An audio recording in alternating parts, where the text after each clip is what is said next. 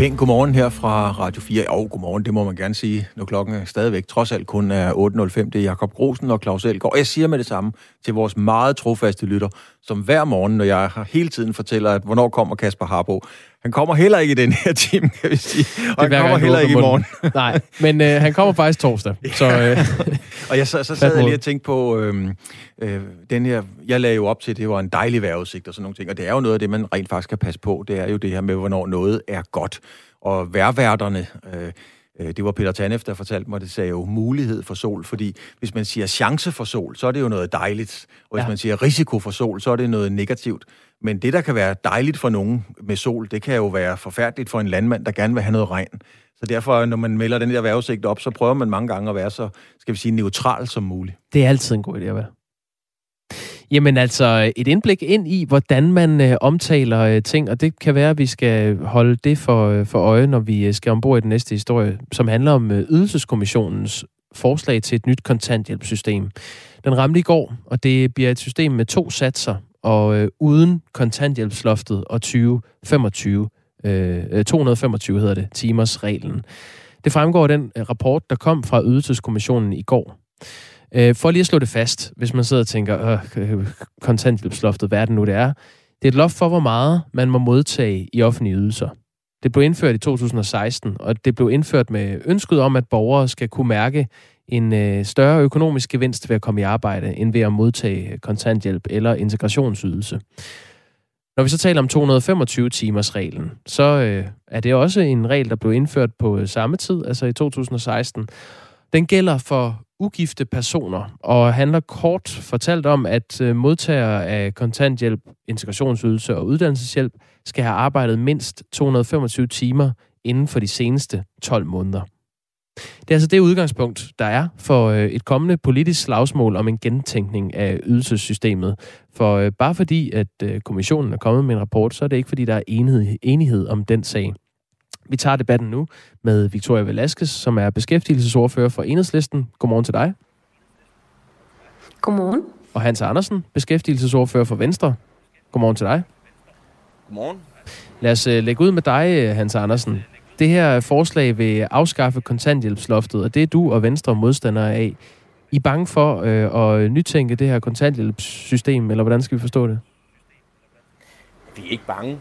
Men, men vi synes, at, øh, at grundlæggende, at kontanthjælpsloftet er et, øh, et godt princip, altså at det sikrer, at øh, der er et loft over, hvor meget man kan modtage i, øh, i offentlige ydelser, øh, og dermed sikrer vi også, at det altid kan betale sig at, øh, at tage et arbejde, vel og mærket også et arbejde, som ikke er, er højt lønnet.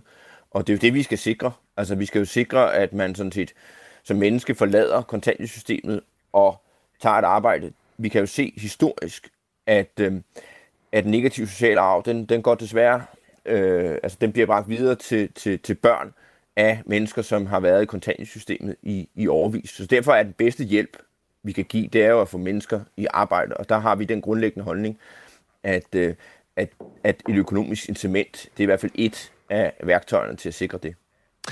Victoria Velasquez, øh, beskæftigelsesordfører for øh, Enhedslisten. Nu øh, hører vi her Hans Andersen sige, at, øh, at uden et kontanthjælpsloft, så kan det ikke længere betale sig at arbejde. Og I har netop efterlyst en, øh, øh ja, en afskaffelse af både kontanthjælpsloftet og 225-timers-reglen. Hvorfor er det en god, afska- god idé at afskaffe øh, dem, hvis det ikke kan betale sig at, at arbejde? Jeg tror, at Venstre glemmer, hvorfor det er, at vi i første omgang overhovedet har kontanthjælpen.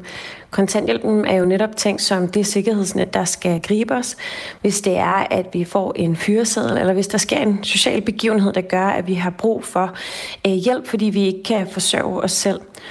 Og jo større et fald, man laver fra den tidligere indkomst, man har haft, til den indkomst, man får, når man får øh, hjælp, øh, desto større er konsekvenserne. Det betyder, at, og det har vi jo set, det er ikke kun øh, noget, vi hører fra folk, det er jo også forskning, der viser det, at der er forskellige afsavn, der har ramt særligt børn hårdt, med at de har måttet melde sig ud af fodboldklubben osv.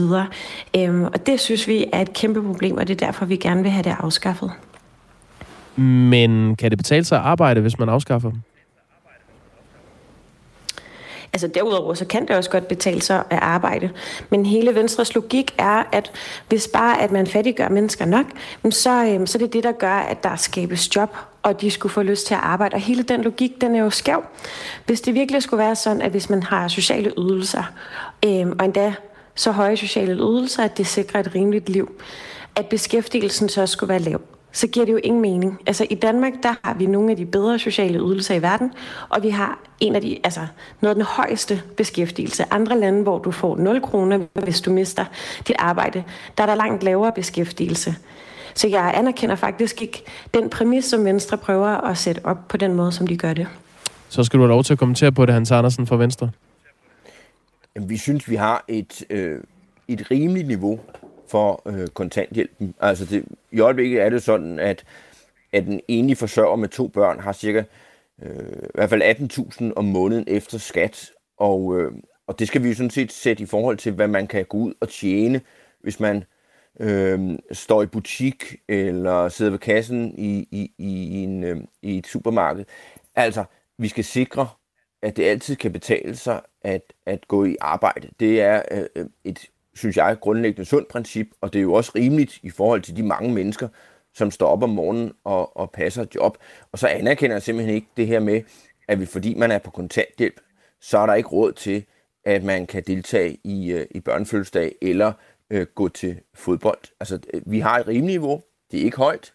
Øh, altså meget højt, men det, men det er rimeligt, og man kan, man kan leve for det i en periode, fordi kontanthjælpen er jo ikke sådan en ydelse, man skal være på i, i evighed. Det er jo med henblik på, at man kommer videre, enten i arbejde, eller man skal afklares til sådan set, hvis man er syg, så skal man ikke være der, så skal man have en anden, mere permanent ydelse. Vi talte med en øh, kvinde fra Næstved øh, tidligere her til morgen, som øh, beskrev sig selv som syg, men hun var blevet erklæret aktivitetsparat. Hun synes, det var en, en kæmpe fejl, og, øh, og hun havde mange diagnoser. Øhm, så det sker altså, at nogen bliver, øh, bliver erklæret øh, egnet til at, at arbejde, men, men føler sig i hvert fald ikke selv klar til det. Hvad tænker du om det?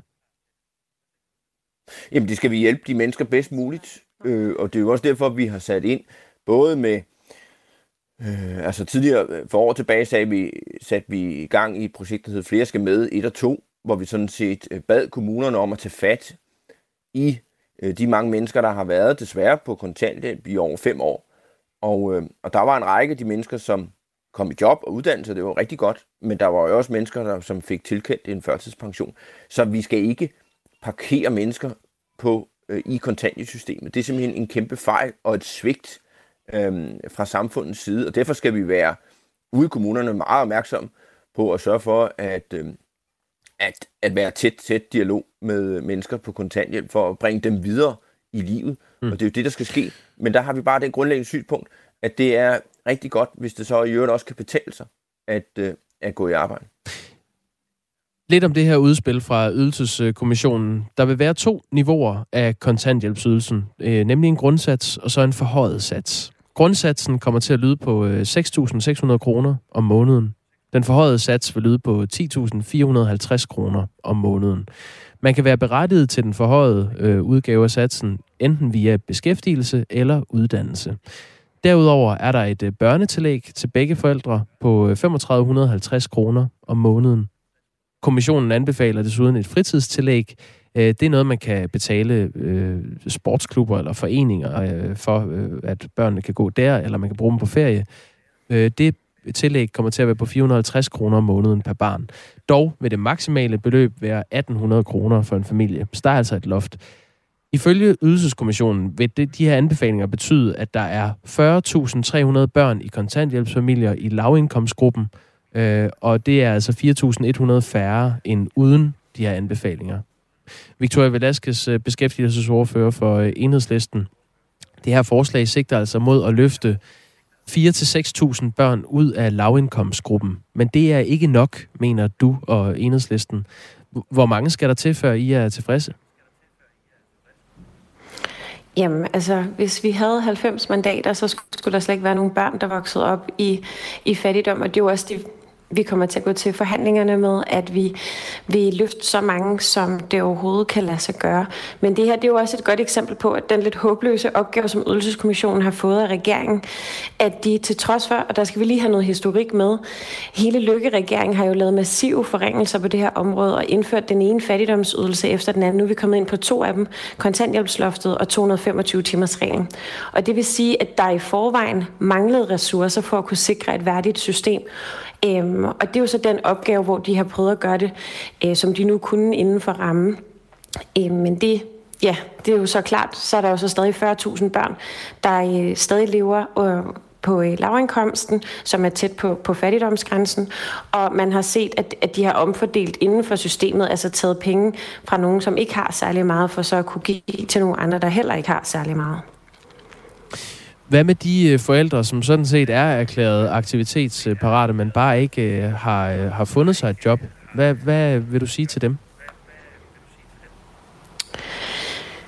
Øhm, generelt så er jeg overhovedet ikke enig i det, som Hans Andersen sagde før, med at Venstre lykkedes med at lave et system, hvor folk kommer videre og ikke bliver fastholdt i kontanthjælp. Og det har vi jo øh, bare statistikken, der kan vise, hvor mange år nogen har været på kontanthjælp. Man har lavet sådan et system, som er fuldstændig rigidt og som ikke hjælper folk, men tværtimod gør folk mere syge, end de var i starten af systemet. Så jeg tror, det jeg vil sige til dem, det er, nu vil vi kæmpe det bedste, vi kan for at få et værdigt ydelsessystem, men det kan ikke stå alene. Vi har også brug for at kunne lave det hele grundlæggende om, og øhm, så fokusere på dem, der er syge, at de får den støtte og, og hjælp, som de har brug for, og at de andre, jamen at den bedste måde at bekæmpe arbejdsløshed på, det er jo med, med rigtigt arbejde, øhm, eller med uddannelse, så de kan kvalificere sig til noget arbejde. Ja, og der kan der være grøn jobplan, der kan være flere andre ting, som vi har foreslået, der kan være med til at skabe gode arbejdspladser. Hans Andersen, en kommentar på det? Jamen, altså, grundlæggende er vi der opfattelse, at, øh, at kontantsystemet med altså et kontanthjælpsloft er fornuftigt. Altså nu vil vi også læse ind i ydelseskommissionen og læse, læse forslagene, og vi kan, jo, vi kan jo læse os til, at, at, at der er nogle elementer, der handler om, at det bedre skal kunne betale sig at tage et job, og at man de første timer, man arbejder, der skal man ikke betale skat af den indkomst, man har. Det vil vi kigge øh, grundigt på, fordi det giver samlet set jo også et, øh, et positivt bidrag til beskæftigelsen. Altså der er flere, der kommer i arbejde, hvis man følger ydelseskommissionens anbefaler. Men der er altså også tisler i det. Øh, der er flere ydelser til arbejdsløse indvandrere og flygtninge, hvad vi ikke ønsker at medvirke til. Øhm, og så er der det forslag om at rive kontanthjælpsloftet ned, hvad vi heller ikke synes er, er, er godt. Men altså nu, nu må vi jo grave os ned i de 300 sider, vi fik udleveret i går, og, øhm, og så blive klogere på, hvad det er reelt, er, øh, ydelseskommissionen foreslår. Hans Andersen, øh, du siger, at, at det her kontanthjælpsloft vil gøre det sværere at motivere folk til at finde et arbejde. Øh, alligevel så, altså hvis man, øh, hvis man fjerner kontanthjælpsloftet, så er det sværere at få folk til at, at søge et arbejde. Alligevel bliver øh, beregninger, øh, viser beregninger, at arbejdsudbuddet bliver øget med 750 til 950 personer, hvis man gør det. Øhm, at, hvordan kan du være utilfreds med det? Nå, men det er jo også isoleret set, at det er jo, øh, at det er jo rigtig godt og, øh, og fornuftigt. Vi har jo spurgt ind i går til, hvad er det så for nogle grupper, øh, der er, udløser den positive effekt, altså beskæftigelseseffekt. Øh, det er især øh, enlige ikke forsørgere, der får et, et langt større instrument til at gå i arbejde, kvæg den skattefri præmie, de nu øh, foreslår. Så det er jo et element, som, som vi synes er, er godt, og som vi gerne vil drøfte. Vi har bare den holdning, at det er rigtig fornuftigt, at der er et loft over de samlede øh, offentlige ydelser, man kan få. Victoria Velasquez, øh, det skal du lov til at svare på. Ja, altså jeg der er en ting, Hans Andersen og jeg i hvert fald er enige om, og det er, at de der 300 sider, de skal vi lige øh, have gennemgået grundigt. Øh, fordi det, man også kan se, det er, at Ydelseskommissionen jo har tænkt flere ting sammen. Og noget af det, jeg faktisk synes, der er klogt ved den måde, de kigger på, det er, at man kigger på det, der hedder øh, minimumsbudgetter. Og det at se på, hvad har en familie faktisk brug for, eller en person brug for, øh, er til rådighed for, at man kan betale medicinudgifter, for at man kan betale sin husleje, og faktisk betale rimelige faste udgifter. Det synes vi i enhedslisten er klogt, fordi det gør, at man kan tage øhm, individuelle hensyn, sådan så at det ikke er sådan, at man laver et system, så dem, der for eksempel har udgifter til medicin, slet ikke kan få tingene til at hænge sammen, som vi jo også har set tidligere. Det vi bare kan være bekymret for, det er, dem, som ikke har mulighed for at kunne få et arbejde, dem, som måske ikke har kunne gennemføre folkeskolen, om de bliver de helt store tabere. Og der kan vi jo især se i dag, at dem, som har nogle diagnoser, og som af flere årsager har svært ved at passe ind i, øh, i det arbejdsmarked, der er i dag, fordi det slet ikke er rumligt nok, eller ikke har kunne gennemføre deres uddannelse, at de kommer til at blive en lus imellem to negle, fordi de sidder fast i systemet og får ikke hjælp, og bliver så på en meget lav ydelse i lang tid. Tak fordi I var med begge to. Selv tak. Det er os, så tak. God dag. I lige måde til jer begge. Victoria Velasquez, som er beskæftigelsesordfører for øh, enhedslisten, øh, der stadig har erklæret sig øh, parat til at vælte regeringen, hvis regeringen indgår en aftale med de borgerlige partier på det område. Og Hans Andersen var fra Venstre, hvor han også er beskæftigelsesordfører. Vi har fået et par sms'er, Claus. Ja, øh, jeg har dem bare ikke på min hvis jeg skal være helt ærlig. Nå, jamen det skal du øh, helst, så kan jeg tage dem. Øh, Daniel skriver, jeg kan hjælpe enhedslisten. Vi kunne forbyde folk på offentlige ydelser for børn. Så vokser de ikke op i fattigdom, er synspunktet for Daniel. Øh, Charlotte skriver, det lyder næsten som om, at hvis man er på kontanthjælp og har børn, så ender de samme sted. Jeg har været på kontanthjælp før, under og efter jeg fik min datter. Jeg får nu førtidspension, og datteren har uddannelse og været i job lige siden. Muligt, der er flere, hvor det ikke går lige så godt, men vi er her altså også. Og under samme ydelser og udgifter skal man øh, til at have mindre, øh, ville måske få nogen ud af busken. Andre ville gå ned. Så håber jeg, at nogen griber dem, skriver Charlotte. Jeg synes, der har været øh, mange interessante sms'er, også i dag. Ja, det er der simpelthen hver morgen. Og tak til alle, der bidrager til det her program. Det kunne ikke lade sig gøre uden jer. Så det er noget, vi løfter sammen. Tak for det.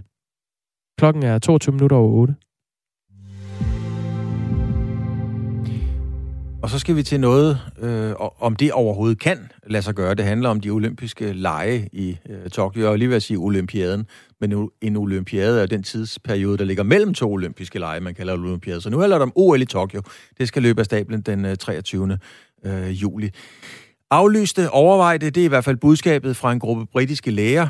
Også en forening, der repræsenterer 6.000 læger alene i Tokyo, har opfordret til, at OL bliver aflyst. Den olympiske komité afviser opfordringen. Nu kan jeg sige godmorgen til dig, Asger Røgle. Asger, du er jo du har været med flere gange på Radio 4, du er journalist, mm. du har særlig fokus på Japan og har også boet øh, i Japan. Øh, hvordan forholder øh, japanerne, det udvikler sig jo fra dag til dag, hvordan forholder japanerne sig til den her kritik nu i kølvandet på, på, på lægerne, der opfordrer til en aflysning?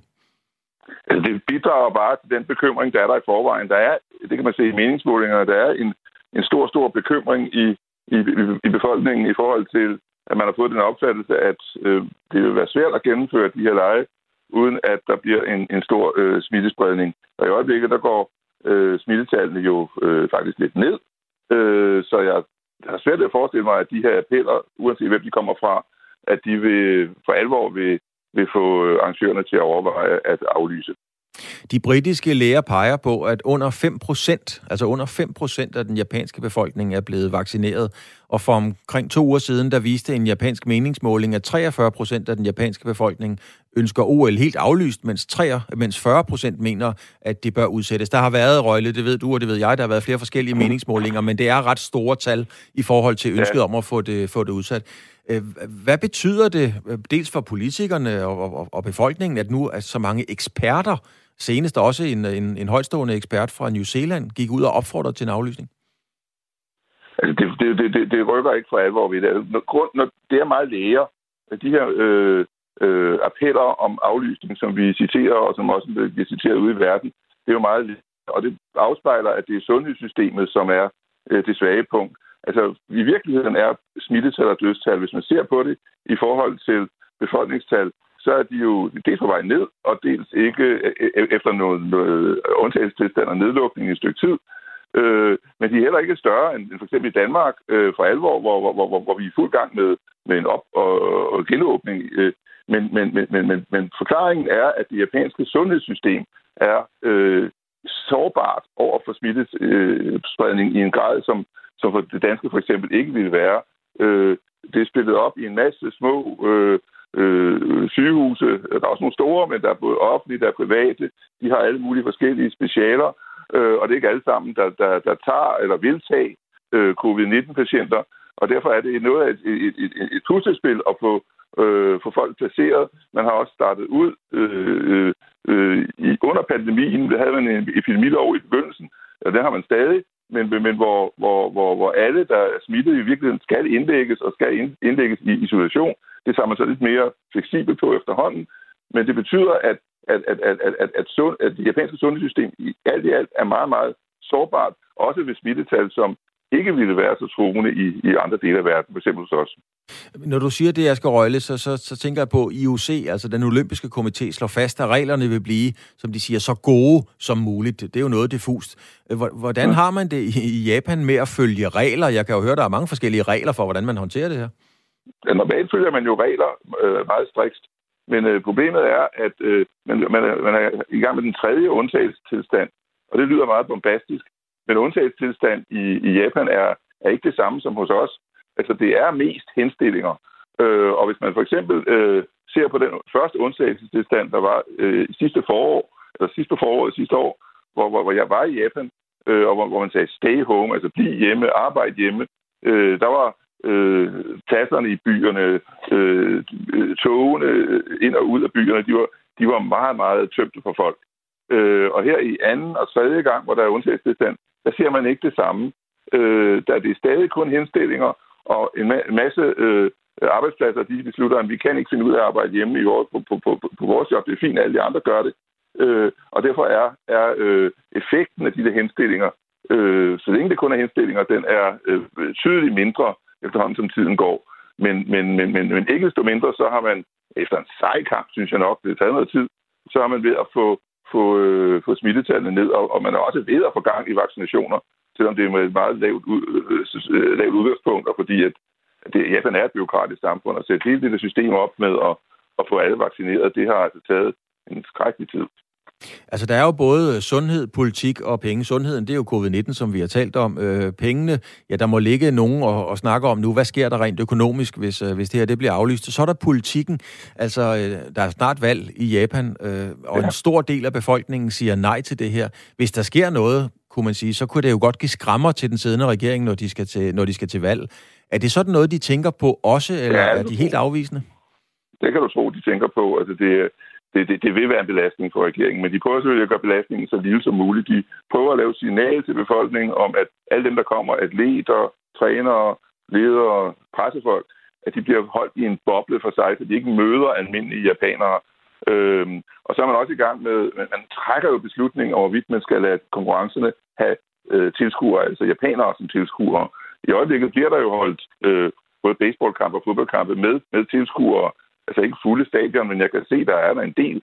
Øh, så, så man har nogle ordninger, så, hvor, man, hvor, man, hvor man lukker nogen ind, øh, og, og øh, beslutningen om, som man for nogle tid siden virkelig havde ventet nærmest automatisk ville komme om at, om at afholde det for lukkede, øh, med med lukkede stadion, øh, den trækker de hele tiden, trækker de, de, vil, de vil gerne holde den med tilskuere. De vil gerne lave nogle, nogle beslutninger, der viser, de er lidt ovenpå, og, og, og, og, og nogle, nogle beslutninger, der ligesom rækker ud til befolkningen og, og, og gør øh, arrangementet måske lidt mere populært end, end den opgivende stemning, der, der er den generelle stemning i forhold til det i øjeblikket.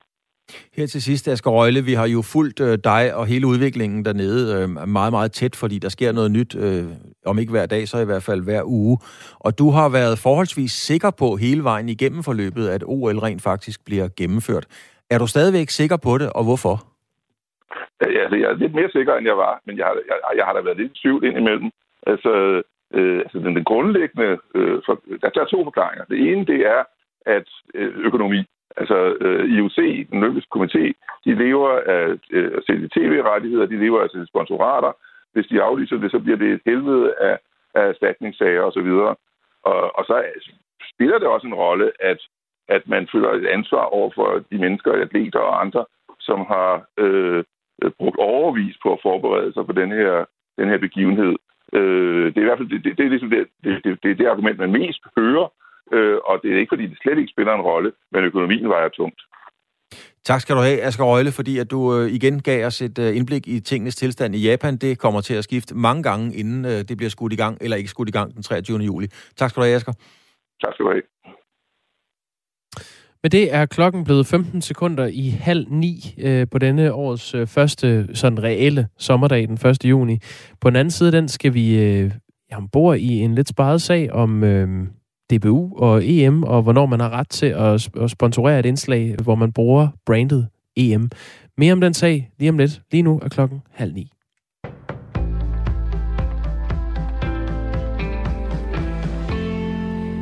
Flere danskere har skrevet sig op til at få et stik med de droppede vacciner fra AstraZeneca eller Johnson Johnson. Det sker siden i går eftermiddags. Det fortæller Jonas Nielsen, der er medstifter af selskabet Practio, som står for at tilbyde frivillige vaccinationer til danskerne. Jamen, øh, vaccinationskalenderen blev jo udskudt igen, og øh, derfor så har vi jo så set en øget interesse for øh, med øh, flere tusind nye øh, tilmeldte i går. På nuværende tidspunkt er mere end 30.000 personer i kø til en lægekonsultation. Det er en del af tilbuddet, hvor det bliver afgjort, om det er forsvarligt at vaccinere personerne med en af de to vacciner. Det er især mænd i 30'erne, der tidligere har været hos Practio for at få et stik. 99 procent af dem, der får et stik med den frivillige ordning, de får vaccinen fra Johnson Johnson, fortæller Jonas Nielsen. Der er også set færre bivirkninger hos øh, Johnson Johnson øh, hos mænd så det er, og derudover så er det kun et stik i stedet for to hos AstraZeneca. Så det er jo ikke så overraskende, at der er en større interesse for Johnson Johnson. Vaccinerne fra AstraZeneca og Johnson Johnson er taget ud af det officielle vaccinationsprogram i Danmark, fordi der er registreret tilfælde af meget sjældne blodpropper. Men i går meldte regeringen ud, at den har bedt Sundhedsstyrelsen om at genoverveje brugen af vaccinerne. Fra i dag kan man få sit sygesikringsbevis som en app på telefonen, det oplyser Sundhedsministeriet i en pressemeddelelse. Appen hedder Sundhedskortet, og forældre har også mulighed for at downloade deres børns sygesikring til mobilen. Selvom man downloader appen, så skal man stadig beholde sit fysiske kort, og det er også en god idé at have det med sig i en overgangsperiode, for der kan nemlig godt være steder her i starten, hvor man ikke kan aflæse mobilskærme, er meldingen fra Sundhedsministeriet. Og så til Dragør Kommune, hvor smitten med coronavirus de seneste dage har fået et rigtig godt tag, og derfor så opfordrer man nu borgere til at være særligt opmærksomme. Thomas Sand fortæller. Kommunen på Amager er nu en af landets hårdest ramte med et testjusteret incidenstal på 202 smittede per 100.000 indbyggere. I tirsdags var tallet 63. Kun Samsø Kommune har højere incidenstal. Borgmesteren i Dragør Kommune, Eik Bidstrup, tager sagen alvorligt. Vi har sendt fire skoleklasser hjem, og vi sender nu et brev ud til alle borgere over 18 år. Vi beder dem om at være ekstra opmærksomme, siger han til TV2 Løje. Borgerne får et fysisk brev eller brev i e-boks med velmenende opfordringer om at tage sig i agt og lade sig teste. Og det fortalte Thomas Sand. De fodboldglade danskere kan godt gøre sig klar til at synge Vi er Red og White, Danmarks Dynamite hele sommeren, for det er nemlig blevet offentliggjort her til morgen, at det er popbandet Alphabet, der står bag det her års slagsang for det danske fodboldherrelandshold. Sangen hedder Danmarks Dynamite og er lavet i, med fællessang i højsædet, fortæller bandets ene forsanger Stine Bremsen super umiddelbar. Alle skal kunne synge med, efter de har hørt den to gange. Ikke? Og det har vi mm. aldrig været bange for i Alphabet, at altså, gå efter det catchy omkvæd, som man kan huske med det samme. Og det er ikke kun Alphabets to forsangere, der kommer til at synge om kap på den her nye sang. De har nemlig også inviteret landsholdet med bag mikrofonerne. Det er målmand Kasper Schmeichel, der tager teten og indleder sangen. Og så synger Pierre Emil Højbjerg og Yusuf Poulsen også for undervejs, imens resten af truppen fylder ind som et øh, stort herrekor. Og de nysgerrige fodboldfans må altså vente lidt endnu, fordi øh, landsholdssangen udkommer først den 4. juni på diverse streamingtjenester. Men noget, der udkommer nu, det er en øh, vejrudsigt, der byder på øh, sol i løbet af i dag. Hen mod eftermiddagen i de østlige egne kan der komme et par byer, og ellers temperaturer over hele landet mellem 18 og 21 graders varme. Nyhederne halv ni på Radio 4 var med Anne Philipsen, og nu fortsætter den sidste halve time af Radio 4 morgen.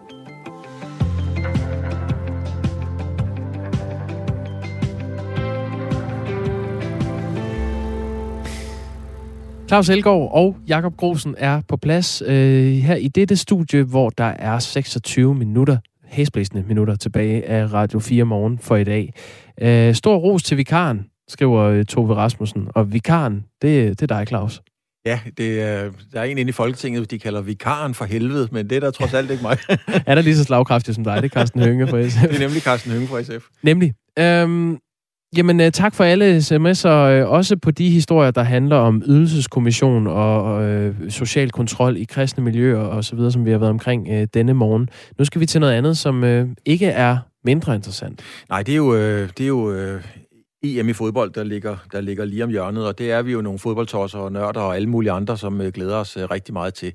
Men der er også noget bøvl, kan man roligt sige. Something is rotten in the state of Denmark, var der engang en mand, der skrev. Nå, vind billetter til EM-kampen mellem Danmark og Finland i parken. Verisure udløjer to gange billetter til EM-kampen. Det er et sponsorindslag fra Verisure. Det er jo noget med alarmer. Og så er der en anden en, der lyder, denne gang bliver det en tilbudsfest i ægte fodboldånd, og derfor udløjer vi to øh, billetter til EM-kampen mellem Danmark og Finland, øh, når vi sender Power TV live, og det er elektronikgiganten Power, som lægger den ud. Groft sagt, på de sociale medier kan man øh, i disse tider støde på en række konkurrencer, hvor virksomheder udlodder billetter til den kommende EM-slutrunde, som foregår på dansk grund. Og det kan jo umiddelbart lyde meget uskyldigt, sjovt og spændende, at de her virksomheder vælger at give et par billetter væk mod noget reklame. Øh, der er bare et stort men. Godmorgen kan jeg sige til dig nu, Ronny Hansen, du er kommersiel direktør i DBU, og det men går ud på, at det faktisk, i jeres optik i hvert fald, ikke er lovligt, når de her virksomheder udløjer EM-billetter for at reklamere øh, for sig selv. Hvorfor er det ulovligt? Hvad er det farlige i, at nogen siger, hvis du kan svare på det her spørgsmål, så kan du vinde to billetter til Danmark-Finland? Ja, godmorgen. Jamen, det er, da et godt, øh, det er da et godt spørgsmål. Man kan sige helt grundlæggende, så har vi jo nogle kommercielle partnere, som øh, investerer i dansk fodbold øh, året rundt, både før og efter og under EM. Og når de gør det, så får de nogle rettigheder også. Det er sådan nogle som Carlsberg og AL Bank og, og Danske Spil, som, som, som man kender som partner af landsholdet. Og de betaler jo for de her rettigheder. De giver mange penge til DBU året rundt, og derfor så er vi nødt til at sikre, at der ikke er en masse andre, der bruger de samme rettigheder. Og det er derfor, vi håndhæver de her rettigheder. Det er landsholdet rettigheder. Men en ting er jo, at I synes, at det, er, øh, at det ikke er godt. Det er jeres rettigheder. Noget andet er jo den konkrete jura i det. Og vi har altså let efter en ekspert, som kunne forklare lidt om det ikke lykkedes at få nogen til at, at komme med, med noget endnu. Men, men hvad er sådan den grundlæggende jura i, at et, en virksomhed ikke bare har lov til at, øh, at udløje to billetter? Det kan være en bærebutik øh, i Grejsdalen. Jamen, det kan vel for søren ikke gå ud over jer? Jamen, der er jo ret veletableret jura på det her område. Vi har vundet en del sager, når det kommer til den her, den her slags.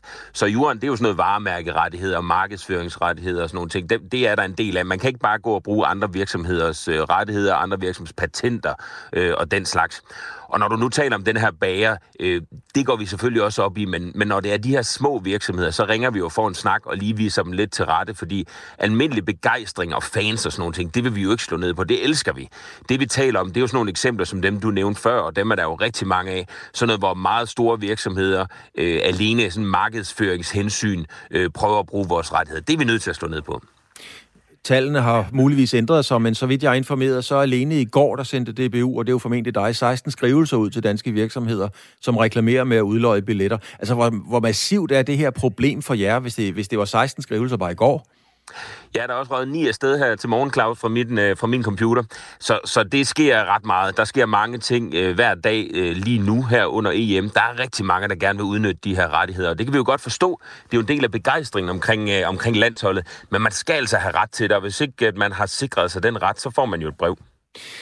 Øh, jeg kan lige fortælle, at under VM øh, i 2018, der brugte bettingselskabet Leo Vegas flere millioner kroner på stort anlagte reklamer og det var med fodboldstjerner som Nadia Nedim og den tidligere øh, også landsholdsstjerne Thomas Gravesen i centrum. Sør Handelsretten slog sidste år fast, at Leo Vegas skal betale 500.000 kroner i erstatning til DBU. Retten slog fast, at reklamerne, som de skriver, snylder på DBU's goodwill, og at reklamerne er i strid med markedsføringsloven.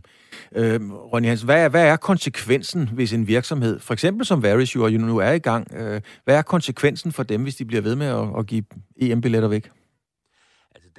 Dom, som du lige nævner, det er jo en god dom for os, for den beskriver jo ret klart, hvorfor man ikke må det her, og hvad konsekvenserne kan være. Og den dom er jo netop et udtryk for konsekvenserne for virksomheder bredt, der, der ikke øh, har retten til at bruge de, øh, de materialer, de, de, de fanger an med i, i forbindelse med det her. Så, så det er jo konsekvensen. Altså, vi kontakter virksomhederne, så får vi en øh, snak om det. Nogle gange går den direkte til advokaterne, og så bliver tonen sådan lidt mere spids. Så hopper jeg ud i hvert fald. Men øh, så er konsekvensen jo det, du nævner her. Altså, det er jo typisk øh, retssager, hvor der kommer kommer nogle, øh, nogle godtgørelser til DBU. Jeg står faktisk med præmissen for, for, for dommen her, og der er rigtig mange præmisser, der er lagt til grund for, for den her dom. Men de skriver blandt andet, altså, at med Thomas Grausen og Nadia Nadim, de optræder i rødhvide fodbolddragter øh, foran nogle forskellige logoer og ting og sager. Altså, de, har, de gør nogle ting, nogle virkemidler, som klart associerer til DBU, landshold og slutrunde. De virkemidler er taget i brug, og det er en del af, af, af dommen. Men når jeg ser det, som Verisure har lagt ud, så er det fuldstændig klinisk grænset for røde flag, øh, røde trøjer og, og alt muligt andet. Er det så stadigvæk et problem? Jamen, det er jo et godt spørgsmål, og det er også derfor, at den her dom, den er faktisk ret god, øh, godt beskrevet. Altså, der er nogen, nogle gange, der tror, at hvis de nu lader være med at tage en rigtig landsholdstrøje på, og hvis du nu lader være med at skrive landsholdet, men i stedet for skrive noget med fodbold, og det bliver nogle gode dage i København, øh, og så har øh, nogle, nogle andre trøjer på, og står med en fodbold, og ligesom hindre, sådan at enhver forbruger kan se, at der er tale omkring noget med landsholdet, men at man ligesom prøver at holde sig lidt ude fra det. Det kan godt være, at man prøver at være lidt, lidt, lidt smart og lidt kæk der, men sådan fungerer det jo netop ikke, og det er den måde, som, som dommen også er beskrevet på, den du nævner her. Altså hvis forbrugeren antager, at det her har noget med landsholdet at gøre, har noget med EM at gøre lignende, så, så er man ude i noget, der, der er en krænkelse. Så man kan altså ikke sådan lave de her smarte måder at komme udenom det på. Hvis du sælger varer på baggrund af noget, der har noget med landsholdet at gøre, så skal du være med til at bidrage til fodbolden året rundt. Det er ligesom lektien. Vi har naturligvis taget kontakt til både Verisure og, øh, og elektronikkæden Power. Øhm, Verisure havde ingen kommentarer, og elektronikkæden vendte ikke tilbage til os igen, øh, inden der har været deadline på det Så vi har i den grad prøvet at komme i kontakt med dem. Øhm, hvad nu hvis for eksempel... Øh, jeg har to billetter, siger vi. Øh, og så skal jeg til min mormors 75 års fødselsdag. Ah, min mormor, det er nok 105, hvis jeg skal være helt, helt ærlig. Men, men jeg kan lige pludselig ikke komme til den her landskamp, og så tænker jeg, nej for søren, den vil jeg ikke tjene penge på. Ikke Ussel Marmon. Jeg, sætter, laver en lille konkurrence på Facebook. Er jeg så også i ballade? Jamen det kommer an på, gør du det for eksempel som Radio 4, jamen så er du der i ballade, ikke? Fordi det er jo ikke, øh, så er det jo pludselig noget, du gør for at lave, lave øh, sådan kommersiel opmærksomhed. Men gør du det blandt dine venner, laver et eller andet sjov ballade, så, så selvfølgelig ikke. Naturligvis ikke. Og, og sådan, øh, faktisk lige nu holder jeg ude foran en café i Rødovre, som er på vejen på arbejde, og jeg har lagt mærke til, at de har lagt en masse billeder op af vores spillere, ikke? Og det er jo rent begejstring. Så går jeg ind og køber en kop kaffe, og så siger jeg, venner, at I ikke sidder til de der billeder ned? Fordi det, det bliver altså lidt for meget.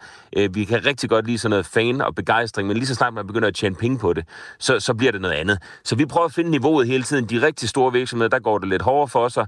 Små virksomheder, og især fans og så videre, der får vi jo en snak, og, og, og, og så sørger vi for, at der ikke sker mere end det. Hvis nu de her virksomheder fjerner opslagene, altså hvor de udløjer de her billetter, det er Verisure, det er Power, øh, og du har selv kendskab til en, til en lang række andre, er du i så stadig nødt til at stævne dem? Øh, det, det er et godt spørgsmål, Claus. Jeg kan ikke svare sådan fuldstændig sort-hvidt på det, men som udgangspunkt, så, så er vi ikke øh, så glade for, at man ligesom får et rap over nallerne, og så, og så skulle det være nok. Altså, hvis man har prøvet at tjene penge på landsholdets rettigheder, uden at være en del af de partnere, der ligesom investerer i børnefodbold og alt muligt andet året rundt, så er det ikke nok bare at pille det ned. Så, så vil vi som udgangspunkt øh, kræve en eller anden form for, for erstatning. Vi er nødt til at sikre, at det kun er dem, der investerer i fodbolden året rundt, der, der har godt af de her rettigheder. Hvad gør I øh, så proaktivt? Fordi, at, øh, som du selv siger, at, okay, der er jo selvfølgelig en gradsforskel på, om det er den lille bager, jeg nævner på Grejsdalsvej, eller om det er en elektronik gigant, kan man sige. Hvad gør I for at gøre folk opmærksom på det her, at man faktisk ikke må det? Fordi jeg mener, hvis, ude, på, ude på motorvejen står der, at man må køre 110. Hvor gør I opmærksom på det her? Vi har en hjemmeside, hvor det står meget godt beskrevet, og lige nu så deltager jeg i alle snakker omkring det her, som vi overhovedet kan. Øh, blandt andet taler med dig og alle andre, der har lyst til at tale om det. Vi lægger opslag op på de sociale medier, vi sender pressemeddelelser rundt.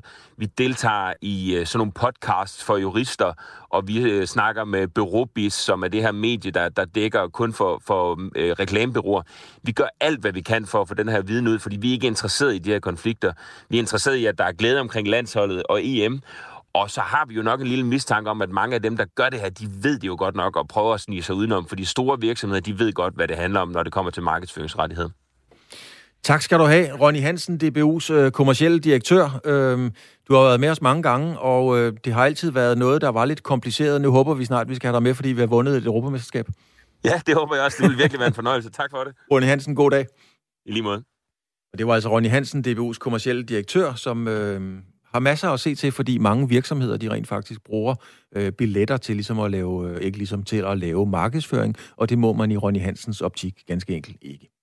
Det er næste lørdag, Danmark øh, tager hul på EM, og det er øh, en hjemmekamp mod Finland i parken. Og øh, her op til, at der nu snart er, øh, bliver, at bolden bliver givet op første gang til det her EM 2020, som øh, aparte bliver holdt i 2021 af årsager, vi alle kender.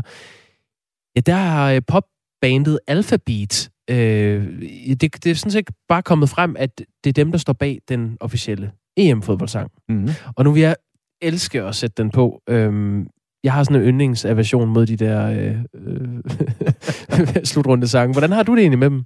Jamen, jeg har det egentlig rigtig godt. Øh, jeg synes, nogle af dem er fuldstændig håbløse, og andre ret glade. Øh, jeg, jeg boede faktisk et år i Israel, og så kom jeg hjem i 1984 og skulle blaffe det sidste stykke fra, fra grænsen. Så satte jeg mig ind i en lastbil, og så Gud døde med, lige pludselig, så var der en mand, der hed Gunnar Nuhansen, som begyndte at synge rap nu. Det var i 1984, og jeg tænkte bare, måske skulle man overveje at tage tilbage til Israel.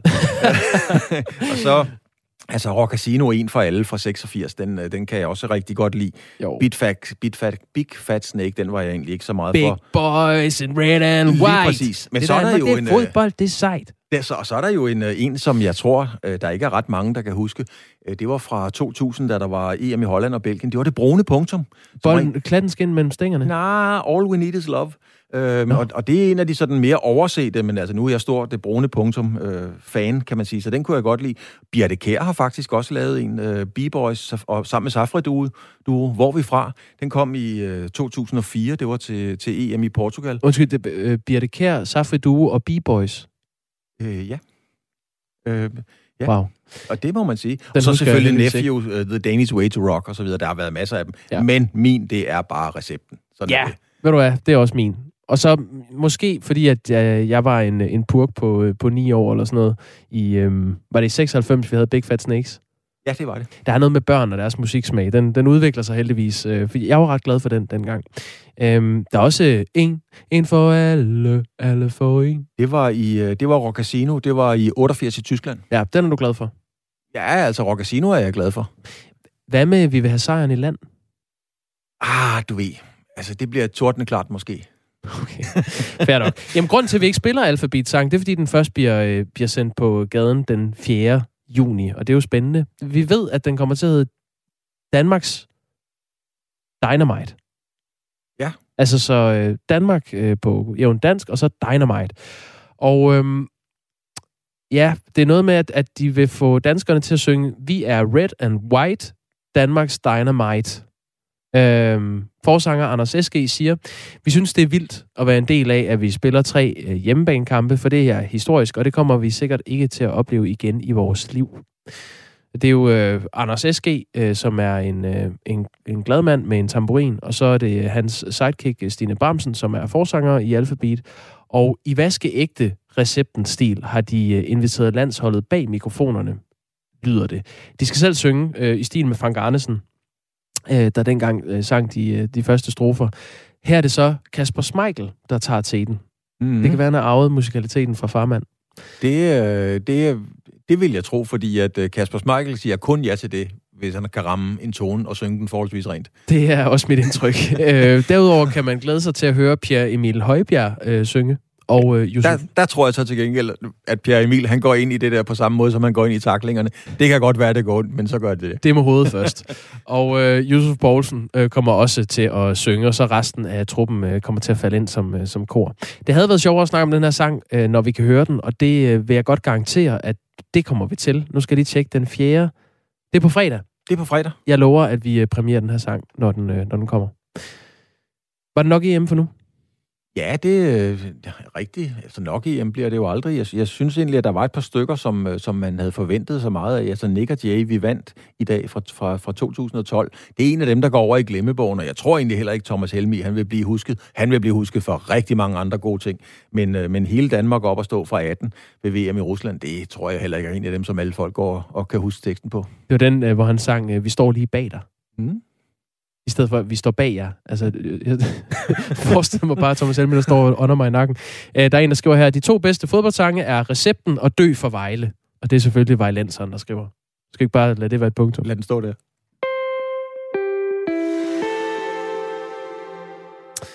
Mindst 100 bjergbestigere er blevet ramt af coronavirus efter at have opholdt sig i en basecamp på øh, Mount Everest. Det skriver avisen The Guardian. Og der har cirka været 1200 mennesker i den her basecamp bare i år. En af dem, der har været på øh, Mount Everest og øh, er bjergbestiger og nu også blevet smittet med coronavirus, det er danskeren Carsten Lillelund Pedersen, som lige nu befinder sig i Kathmandu i Nepal, Nepals hovedstad. Vi havde med øh, tidligere på morgenen og spurgte ham, hvor slemt det her smitteudbrud var på Mount Everest. Jamen, vi er cirka mellem 50 og 80 ekspeditioner på øh, Everest i år. Det er lidt svært at regne ud, fordi nogle ekspeditioner har små ekspeditioner inden i sig. Øhm, og, og jeg vil gætte på, at de tal, vi først hørte fra nogle af de andre hold, der var det næsten hele holdet, der havde øh, der var blevet smittet med corona, og det samme er jo så også tilfældet for mit hold. Vi havde også en bjergbestiger, som vi næsten ikke kunne holde i live, og han var i forvejen vaccineret med Johnson Johnson-vaccinen. Øh, og det ser ud som om, at det kun er dem, der er, har været vaccineret med Pfizer eller Moderna-vaccinen, som er sluppet for coronasmitte, indtil videre i hvert fald. Vi spurgte Carsten Lillelund Pedersen her, om man er sikker på, at det, de oplever, ikke bare er en blanding af højdesyge og øh, i nogle tilfælde coronavirus.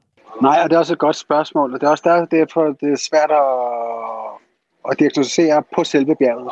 Fordi den medicin, vi tager mod højdesyge, og den medicin, man tager mod corona, øh, er den samme. Altså, vi spiser dexamethason, vi spiser nogle af de samme øh, antibiotika, som man har øh, brugt mod øh, corona. Så det ligner hinanden. Men øh, vi havde en bjergbestiger, der var vaccineret med Johnson Johnson, og i basecamp kunne vi næsten ikke holde ham i live, selvom vi gav ham ilt hver nat og vi måtte til sidst øh, støtte ham for at komme ind i redningshelikopteren og komme ned. Og, og han var så positiv. Om han så har smittet os videre, eller om jeg har fået det fra nogle af de andre på Everest, det er, det er svært at sige. Carsten Lillund Pedersen her er selv en af dem, der er blevet smittet med coronavirus på Mount Everest. Everest. Og vi spurgte ham, hvad han tænker er grunden til, at coronaen har spredt sig så meget i den her basecamp på bjerget. Altså, vi, vi er på en bjergbestigning er man meget tæt, og selvom at vi har øh, fået udleveret både gummihandsker og mundbind, så kan man jo ikke bestige et bjerg på den måde. Øh, og vi går jo og altså er svært ved at trække vejret, fordi der er jo tynd luft.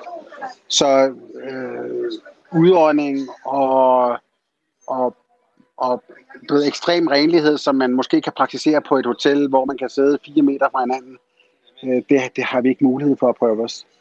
Øh, og typisk prøve os, fordi der er så mange mennesker, så er der også en kø, og det betyder, at vi står tæt pakket og står og ånder hinanden ind i, ind i hovedet øh, rigtig kraftigt, for bare at overleve den tynde luft. Så coronaen har, en, har haft gode dage på Everest. Det siger altså Carsten Lillelund Pedersen på det øh, hotel øh, i Kathmandu, hovedstaden i Nepal, hvor han befinder sig. Og øh, lyden er simpelthen så krystalklar, man kan høre den der øh, panfløjte, der er sat på i hotellobbyen i baggrunden. Ja, meget, meget smukt i øvrigt. Det er utroligt, hvad, hvad man kan. Øh, vi fulgte op på det her med at spørge ham, om, om der i nogen kredse i den her basecamp har været en øh, sådan en fornemmelse af, eller en forståelse af, at, at corona ikke øh, rigtig er et problem. Og til det svarede han sådan her. Der er mange, der, der har været, der har været tre, tre hold der har været sådan tre forskellige typer kategorier af ekspeditioner. Der er blandt andet en ekspedition, en europæisk ekspedition, som har taget det her ekstremt seriøst og testet alle folk hver anden dag. Været ekstremt øh, øh, aggressive og også været meget påtalende over for de andre hold. De endte med at, at, at vende om og sige, at vi stopper ekspeditionen i år, fordi risikoen for corona er for stor. Så har der været dem, som, jeg, som det hold, jeg er på, som har sagt, okay, vi prøver at lave en sikker ekspedition. Vi holder os væk fra alle andre ekspeditioner. Vi lader være med at socialisere, og, og prøver at holde os for os selv, og være i vores egen lille klikke, og se, om vi kan holde den ren. Og så er der desværre også dem, som har festeløs, og som har rendt rundt på besøg hos hinanden. Og det har været både mellem sjærpærerne, men også mellem andre bjergbestigere. Men, men hovedpointen her, det er, at øh, corona har vi i hvert fald ikke kunne holde ud, og specielt til slut i ekspeditionstiden, så er næsten alle blevet smittet øh, med corona, medmindre de har været vaccineret med Pfizer og, eller Moderna. Vi spurgte øh, Carsten Lillund Pedersen, hvordan hans hold af, af bjergbestiger og hvad der ellers øh, følger med på sådan et hold har hvordan de har prøvet at, at sikre sig mod coronasmitte? Altså, øh, alle øh, altså i hele verden har jo været underlagt de generelle regler om, at man skal have en PCR-test, der er negativ, for at få lov til at flyve. Mm. Så man er, ikke kommet til, man er ikke kommet til Nepal og har været positiv. Uh, man har i hvert fald haft en negativ PCR-test, inden man er kommet til Nepal. Efter vi lander i Nepal, så er, blev vi kørt direkte til hospital og har fået en negativ PCR-test og får lov til at flyve op i bjergene. Så vi har i hvert fald to negative PCR-test, inden vi overhovedet starter øh, med at møde nogle af de andre bjergbestigere. Og i Basecamp har jeg taget tre quick-tests, efter at vi anede jo ikke, at, at den her syge bjergbestiger, vi troede, han havde højdesyge. Og jeg troede faktisk, at han havde pulmonary embolism. Så vi, vi er op, du ved, vi, vi behandlede ham som om, at han havde højdesyge, og ikke som om, han havde corona. Han var jo vaccineret i forvejen med Johnson Johnson-vaccinen. Mm. Um, og han havde symptomer på, på højdesyge. Men vi tog alligevel, uh, jeg har taget tre uh, negative quick tests i Basecamp. Um, for at du, være lidt mere sikker, eller føle mig lidt mere sikker på, at, at jeg ikke var smittet, og at jeg ikke kunne smitte andre. Uh, men da jeg kom ned, uh, og også på bjerget, har jeg oplevet nogle symptomer. Og da jeg kom ned, så, så testede jeg positiv på en PCR-test. Carsten Lillelund Pedersen har også selv et bud på, hvordan han kan være blevet smittet på Mount Everest. Ja, det, det kan jo kun smitte via andre mennesker. Så jeg blev smittet af nogle andre bjergbestigere, som, som også er blevet smittet. Og jeg ved, at det hold, vi lå tæt på, der øh, hørte vi, da de kom ned, at stort set alle sammen også var, var testet negativ. Eller undskyld, testet positiv øh, på coronaen. Så, så coronaen har haft det rigtig godt i Camp 2. Det er sådan det ud i hvert fald lige nu. Jeg har været 12 dage oppe i Camp 2, eller over Camp 2, over 6.500 meters højde, inden at jeg testede positiv. Så jeg er sandsynligvis blevet smittet op på selve bjerget og ikke i basecamp. Det fortalte altså Carsten Lillelund Pedersen, som er bjergbestiger og er blevet smittet med coronavirus i basecampen på Mount Everest. Og øh, lige nu befinder han sig på et hotel i hovedstaden i Nepal, Kathmandu. Klokken er tre minutter i ni. Vi øh, er nået til det, øh, Claus Elgaard, som øh, Kasper Harbo og jeg, vi ynder at kalde øh, bunden af nyhedsbunken. Og øh, jeg vil egentlig bare sætte en, øh, en finger hen mod dig og spørge, hvad har du lagt mærke til? Jamen, jeg har opdaget noget. jeg er jo sådan altid lidt øh, bagefter, kan man sige. Jeg har for eksempel lige begyndt at høre YouTube. Jeg synes det er, så jeg har jo et kæmpe bagkatalog. Så opdagede jeg, at Joshua Tree, den kom i 87, så helt nyt er det jo ikke. Øh, jeg har også opdaget, at TV2, de har haft øh, premiere på en reality-serie, der hedder The Bachelor. Og den har kørt øh, helt tilbage fra 2002 i andre lande. Øhm, så jeg skal lige af med, ikke noget galle, men ligesom mange af vores øh, lyttere kommer af med nogle ting, så, så skal jeg også af med lidt. Det skal du lov til. Den handler jo om, at øh, som jeg forstår det i hvert fald, en mand, der er omgivet af 18 kvinder ude på en, på en ø, og de her kvinder, de skal så dyste og vinde mandens gunst. Det er fint nok. Det, der undrer mig, det er, at man vælger præcis øh, sådan en serie lige nu. Fordi TV2 har jo altså været ude i, skal vi sige, et stormvær, uvær omkring sexisme, MeToo. Der har været hele Jesdorf-sagen, øh, en dokumentar om forholdene, der så alligevel ikke blev sådan noget om alt det nævnte. Mm. Øhm, Jens Gårdbo. Jens Gårdbo, alt det her. Det har mildt sagt været, været rodet. Og så skal man jo, så skal man jo have, have puttet plaster på såret. Man skal have stoppet de her riser i lakken. Og så vælger man gud døde med at lave en serie om en mand, der holder harem på en øde ø. Altså en mand, der har et harem med 18 kvinder, midt i hele den her MeToo og alle det her, hele den her debat. Så tænker jeg bare, jeg kan simpelthen ikke forstå signalet. Jeg er egentlig ikke forarvet. Jeg, for, jeg forstår simpelthen bare ikke signalet i, hvorfor man præcis på det her tidspunkt vælger den og genopfinde den, efter den har været lagt i graven i 20 år. Jeg kan godt følge dig. Øh, det må jeg bare sige. Jeg synes også, øh, det, er, det er meget sådan, 2003 har ringet og vil gerne have sit koncept tilbage. Altså, det er sådan et... Øh, øh, det, som, som jeg husker det, da det øh, senest blev eksekveret øh, øh, sådan... Det kan også, jeg ved ikke, om der nogensinde har været en dansk version af det, men jeg kan huske, at jeg har set det på øh, engelsk mm. i, eller amerikansk. Og det er jo sådan noget med en, øh, en rig mand, der øh, øh, går fra den ene øh, kvinde til den anden og kysser lidt med hende og finder ud af, øh, er hun noget, og så bliver hun forelsket, og så græder hun, når han så begynder at kysse med den anden. Øhm, det er jo det, konceptet lever af. Det er jo sådan en, et meget sådan tidligt øh, reality-koncept, som nu bliver genoplevet. Ja, men det er også selve øh, signalværdien midt i hele, i hele den, det stormvær, TV2 har været i. Altså, øh, det vil jo Ja, det ved jeg ikke, om det ville. Men jeg tænkte, jeg har tænkt på, ville det ikke svare til, hvis jeg ringede til mine gode venner nede på Center for Ludomani, og sagde til dem, jeg har egentlig et godt kursus til jer om, hvordan I kan blive dygtigere til at spille poker. Altså, det vil også være til et tv-koncept. det kan da godt være, at øh, TV2 vil byde på. Jamen, øh, jeg synes, du har ret. Dog kan man måske sige til TV2's forsvar, de har nok øh, indkøbt det, før de vidste, at hele den her sag vil rulle på TV2. Jo, jo, men, men man får jo ikke dumme bøder, hvis man tænker sig om at lade være med at sende den, eller måske lige gemme den et par år eller to. Det er opfordringen fra øh, Claus Elgaard. Jeg, jeg, jeg synes, du har ret. Øh, der er ikke nogen, der har øh, sagt, de er uenige på sms'en heller, så jeg tror, du får det sidste ord, Claus. Er vi tilbage? og bare sige, at vi er tilbage i morgen. Claus Elgaard og Jacob Grosen. Nu klokken 9.